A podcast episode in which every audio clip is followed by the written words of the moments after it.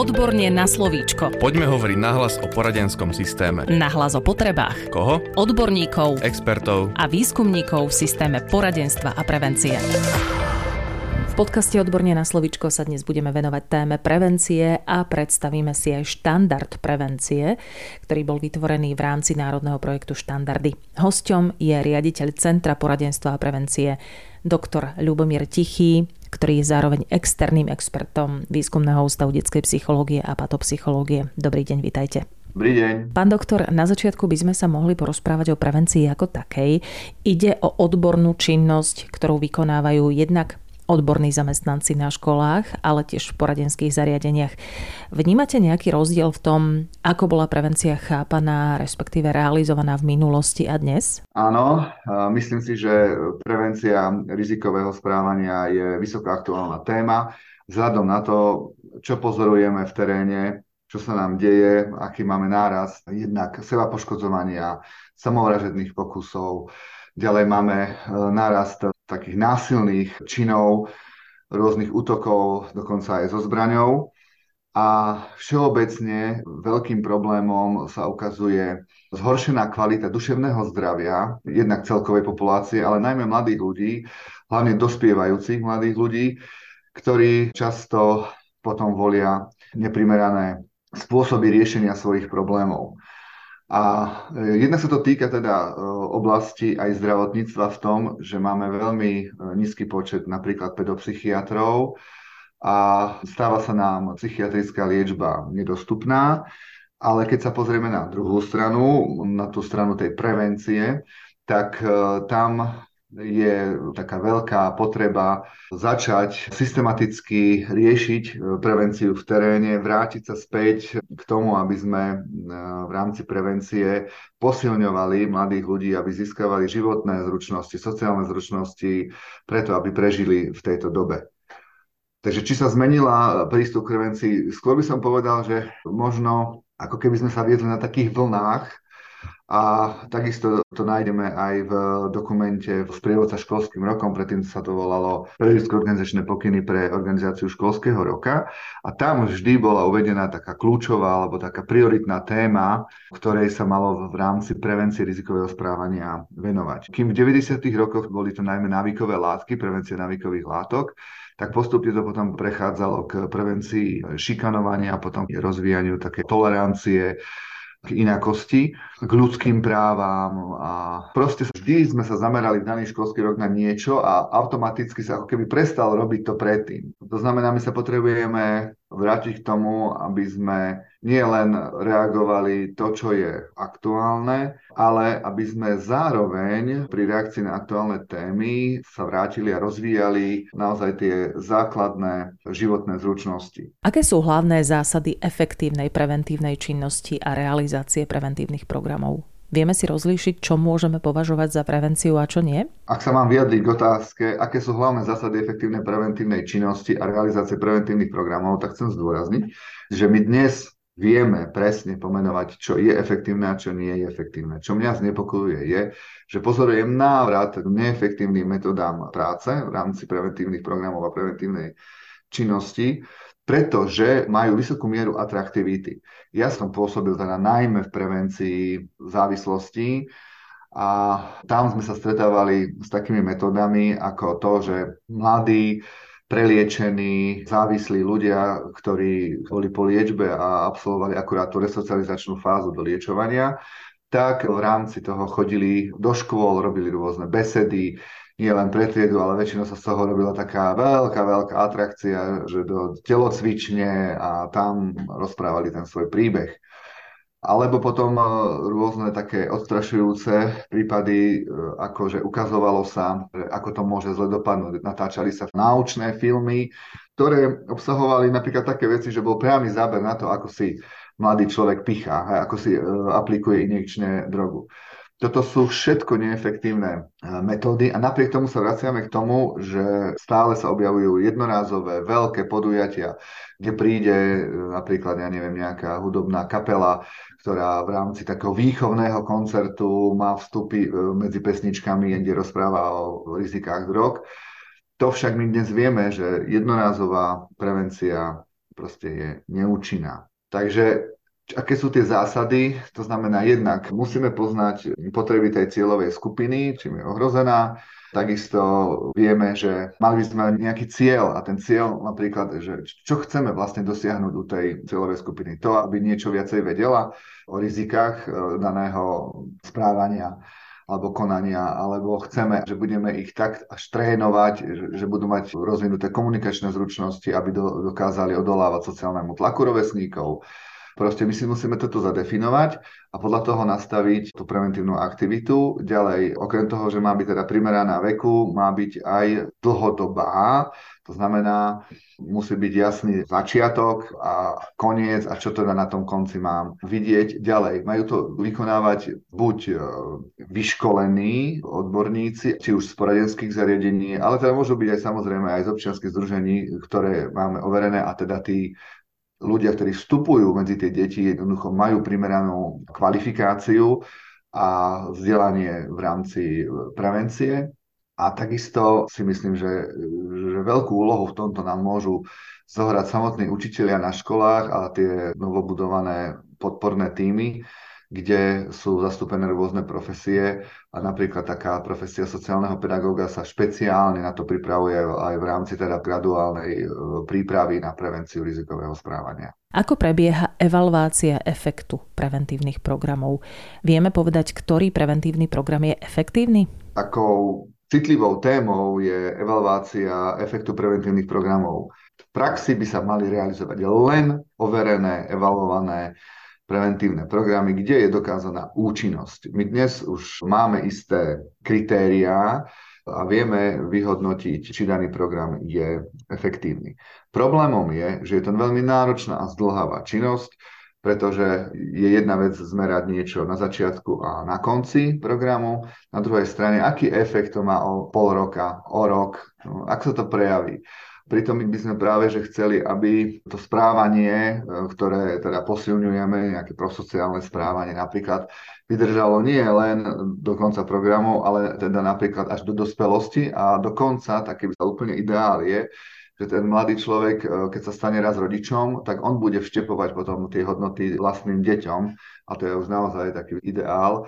Ale práve to je, si myslím, cesta, že my nesmieme zabúdať jednu vec, keďže rozdeľujeme prevenciu na nešpecifickú a špecifickú, my sa nemôžeme zamerať len na tú špecifickú, že teda teraz máme problém s duševným zdravím, tak ideme robiť prevenciu duševného zdravia.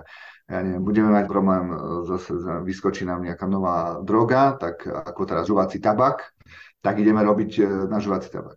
Nesmieme zabúdať, že nešpecifická prevencia, ktorá sa zameriava na rozvoj tých životných zručností, je to, čo robíme hneď od uh, materskej školy, ale je to súčasťou všetkých ostatných tých preventívnych programov až po strednú školu, pretože pokiaľ ten človek nebude mať tie zručnosti, pokiaľ nebude mať primerané sebavedomie, sebaúctu, komunikačné zručnosti, schopnosť efektívne riešiť problémy, odolávať sociálnemu tlaku, darmo bude vedieť, že ja neviem, keď bude injekčne užívať niečo, alebo keď bude záškolák, alebo tak, že aké má z toho následky, aké sú rizika, čo sa mu môže všetko stať, to nám nepomôže. My potrebujeme ísť na toto pozitívnou cestou. A to je ešte dôležité povedať, že viete, my sa zameriavame, my robíme tzv. prevenciu zameranú na riziko. My hovoríme o tom, čo sa ti môže stať, ale my by sme sa viacej mali zamerať na pozitívnu stránku veci. To znamená, naozaj snažiť sa o to, aby tie deti boli šťastné, spokojné, aby proste si užívali život, aby videli ten zmysel života a e, možno ešte viacej preskúmavali tzv. rezilienciu, to znamená takéto prirodzené, čo v tých mladých ľuďoch je, lebo nájdeme veľa príkladov detí, ktoré napriek tomu, že vyrastali v rizikovom e, rodinnom prostredí, tak sami sa nestávajú závislými od alkoholu alebo od drog, alebo ja neviem, nepáchajú trestnú činnosť.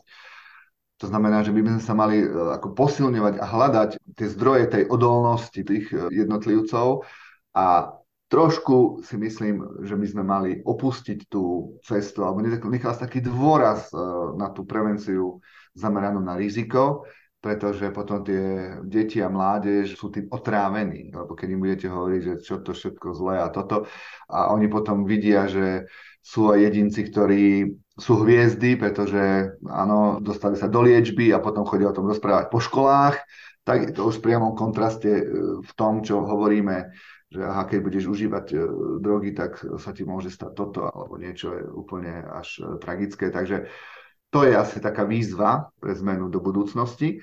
A Možno by sme mohli využiť ešte to, že máme takúto blízkosť e, k našim e, západným susedom, e, k Českej republike, kde napríklad nájdeme na stránke www.ipreu.cz evalvované programy, to znamená aj tam môžeme nájsť námety, dokonca celé manuály, ktoré sú voľne na stiahnutie, ktoré môžeme potom používať, alebo teda všetci odborní zamestnanci, pedagogickí zamestnanci, ktorí sa venujú prevencii, môžu po nich siahnuť a inšpirovať sa a prispôsobiť si to na svoje podmienky. Na Slovensku nedisponujeme podobným zoznamom? Na Slovensku takýmto zoznamom nedisponujeme, avšak do budúcnosti sme si dali záväzok aj s kolegyňami z Woodpapu, že takýto zoznam sa pokúsime zostaviť, pretože sú programy, ktoré považujeme za efektívne a myslím, že niektoré aj boli evaluované a chceme teda takéto zoznamy vypracovať.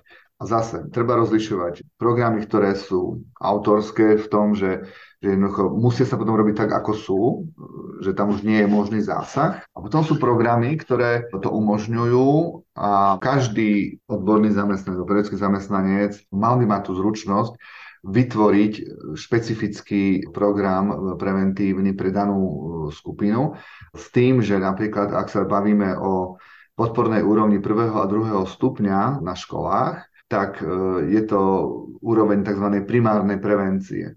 Tam je dôležité si potom, samozrejme, ako som povedal, stanoviť si ten cieľ a e, nik, to nikomu nebráni si to proste vyskladať ten program. Čo si myslím, že možno je užitočné, ak to robím prvýkrát, tak to odkonzultujem napríklad s e, Centrom poradenstva a prevencie alebo so skúsenejším odborným zamestnancom a e, následne potom tie preventívne činnosti aplikujem priamo v tej triede napríklad alebo na, na danej škole. Takže rozlišujeme také tie hotové programy a potom samozrejme sú programy, ktoré si môžeme my sami vytvoriť z dostupných materiálov. Ale zase zdôrazňujem opäť, to neznamená, že je to zhluk náhodne vybratých techník, hej, ktoré sa mi páčia a tie urobím bez ľadu a skladu a už si myslím, že robím preventívnu aktivitu. V rámci národného projektu štandardy boli vypracované mnohé tzv. intervenčné štandardy a medzi nimi aj štandard prevencie rizikového správania. Vedeli by ste nám vy ako spoluautor tohto dokumentu priblížiť, čo v ňom odborní zamestnanci nájdú, prípadne v čom vnímate benefit tohto materiálu pre odborných zamestnancov? Štandard eh, pre prevenciu rizikového správania v úvodnej časti definuje, eh, čo vnímame ako rizikové správanie, aké druhy rizikového správania poznáme alebo evidujeme a potom je tam taká veľká kapitolka o tom, čo je vlastne teda prevencia, o čom sme teda hovorili aj v úvode aby sme si jasne vymedzili, čo vnímame, alebo teda čo chápeme, čo je prevencia rizikového správania, je tam klasifikácia, je tam e, to známe rozdelenie prevencie na univerzálnu, selektívnu a indikovanú. Potom tam máme kapitolu, ktorá je zameraná na realizáciu prevencie v praxi a tiež tam teda nájdeme aj prvky efektívnych programov, podľa jedného manuálu, ktorý sa venuje školskej prevencii.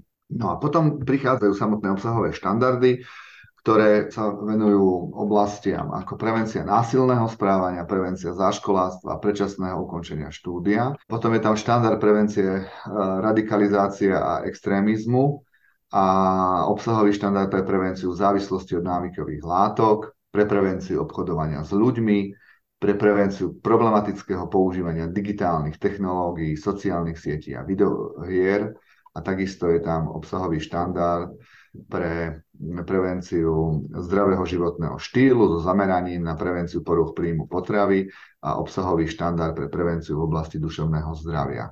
V čom je celá príručka užitočná je teda e, v tom, že je tu veľká pozornosť venovaná práve, ako som už niekoľkokrát spomínal, prevencii zamerané pre oblasť rozvoja životných zručností, teda sociálnych zručností a zručností sebaovplyvňovania a sebaregulácie. ktoré sú zamerané na to, aby sme budovali takéto primerané sebavedomie u detí a mladých ľudí, takú primeranú sebaúctu, rešpekt druhým, toleranciu, rešpekt ľudským právam, takisto k tomu, aby boli schopní odolávať tomu sociálnemu tlaku, a taký rozvoj empatie, schopnosť e, vyjadrovať city a tým pádom teda, aby sme budovali zrelú osobnosť u každého tohto jednotlivca. Takže tomu je venovaná taká väčšia časť a až potom na rád prichádzajú jednotlivé druhy toho rizikového správania. A tam vždy v úvode máme napísané takú krátku charakteristiku toho rizikového správania a aj čo vlastne v rámci tej prevencie chceme v oblasti vedomostí, v oblasti zručností a kompetencií.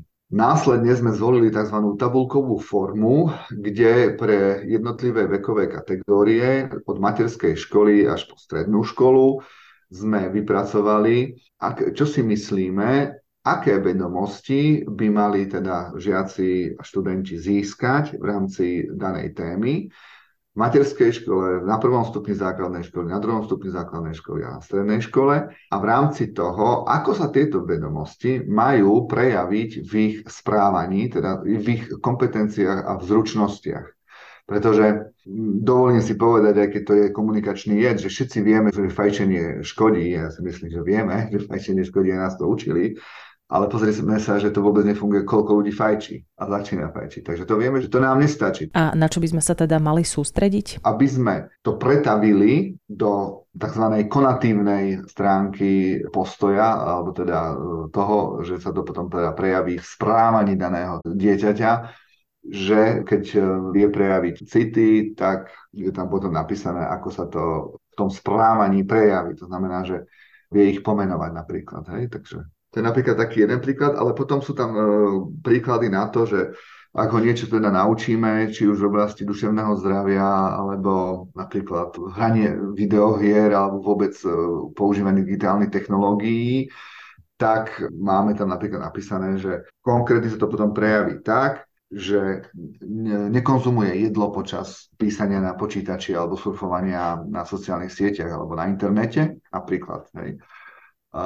že napríklad e, vie, aký je odporúčaný čas strávený pre danú vekovú kategóriu s digitálnymi technológiami počas dňa.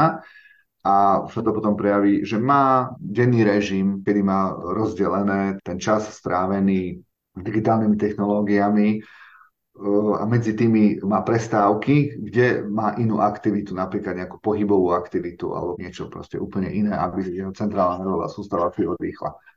Takže takýmto systémom je to písané, lebo my chceme dosiahnuť to, je dôležité, nie len vedieť, ale podľa toho konať.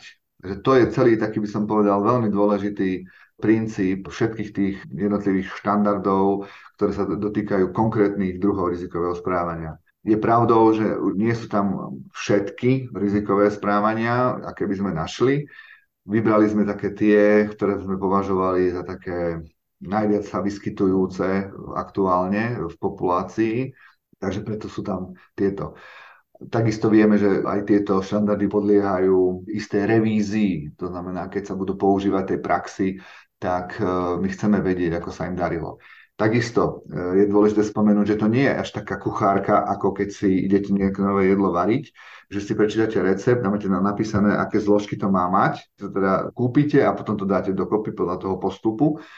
Toto je taký rámec, a tam sa vyžaduje taká tá zručnosť a odbornosť e, toho človeka, že on si z tých štandardov vyberie, že aha, tak idem robiť e, takýto preventívny program a môjim cieľom je, že teda budú vedieť toto a takto sa to prejaví. Samozrejme, že niektoré sú tak rozsiahle, že to nie je možné, že to obsiahnete jedným programom alebo jednou nejakou aktivitou preventívnou.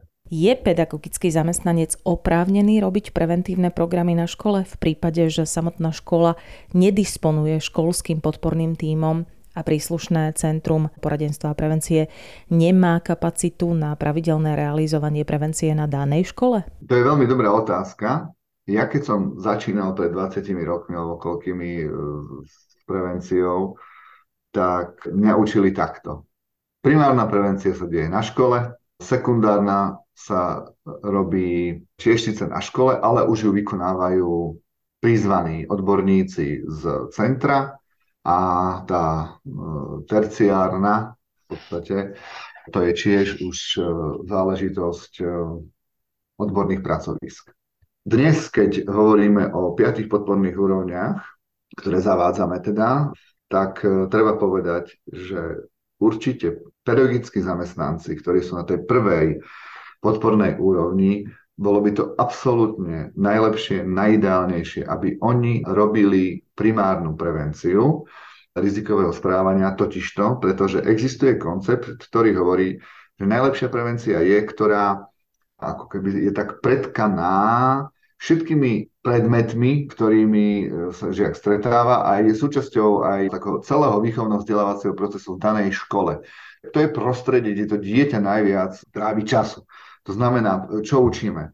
Eh, jednak máme nejaké pravidlá, že na škole sa nefajči, nepije napríklad, takisto máme pravidlá, čo sa deje, ak sa vyskytne napríklad šikanovanie, to znamená, robia sa tam isté preventívne aktivity smerom k tomuto rizikovému javu a kto iný by to mal robiť ako práve tí pedagogickí zamestnanci. Oni sú najviac s nimi, to znamená tí triedny eh, na triednických hodinách. Alebo krásna ukážka je, že Napríklad na hodine chémie sa môže robiť pokus, aké má zložky chemické. Cigaretový dým, čo sa stane, keď ide do plus. Hej, že ako to vyzerá, to sa robí taký pokus s takou vatou, vlhkou a krásne sa ukazuje, aký dech ostáva v tých plúcach napríklad. Ale to môže urobiť učiteľka chémie. Takisto, čo sa týka napríklad prevencie extrémizmu, radikalizmu, sú v rámci geografie napríklad, v rámci občianskej výchovy. Máme krásne príklady, že máme šikovných tých učiteľov, ktorí napríklad, aj teraz máme veľa odidencov z Ukrajiny po triedach, po školách. No nič lepšie ako e, v rámci prevencie neznášanlivosti je, že pani učiteľka mala v triede cudzinca a urobila napríklad taký celý deň, chcela predstaviť tú kultúru tej krajiny, to znamená, v ten deň doniesol ten chlapec e, tradičné jedlá, také, ktoré sú netradičné pre nás potom e, im predstavil e, zvyky v rámci sviatkov, aké to je u nich, aký je to rozdiel medzi nami. Takisto napríklad ukážky e, hudby, pre nás nezvyčajných hudobných nástrojov. Proste a toto je cesta. Toto je cesta. Ukázať, že aha, my to máme takto a, proste iba, lebo ako nám vzniká neznášanlivosť? Neznalosťou. To, čo nepoznáme, tak toho sa bojíme a preto môžeme predchádzať aj v rámci tej školy tomu, že jednoducho takto úplne jednoducho zabezpečíme, že budeme chápať, že ľudia sú rôzni, majú rôzne korene, rôznu kultúru a že je to úplne v poriadku. Ďakujeme za príklady. Chceli by ste ešte niečo dodať? Na záver by som chcel povedať e, takú myšlienku. Požičal som si ju z manažmentu a myslím si, že sa to dá použiť všeobecne na štandardy a že vlastne štandardy prichádzajú preto, aby sme nie len robili dobré veci, ale aby sme tieto dobré veci robili správne. O prevencii sme sa rozprávali s riaditeľom Centra poradenstva a prevencie, doktorom Ľubomírom Tichým, ktorý je zároveň externým expertom Výskumného ústavu detskej psychológie a patopsychológie. Ďakujeme. Ja ďakujem. Dovidenia. Podcast Odborne na slovíčko sa realizuje vďaka podpore z Európskeho sociálneho fondu a Európskeho fondu regionálneho rozvoja v rámci operačného programu Ľudské zdroje. Odborne na slovíčko.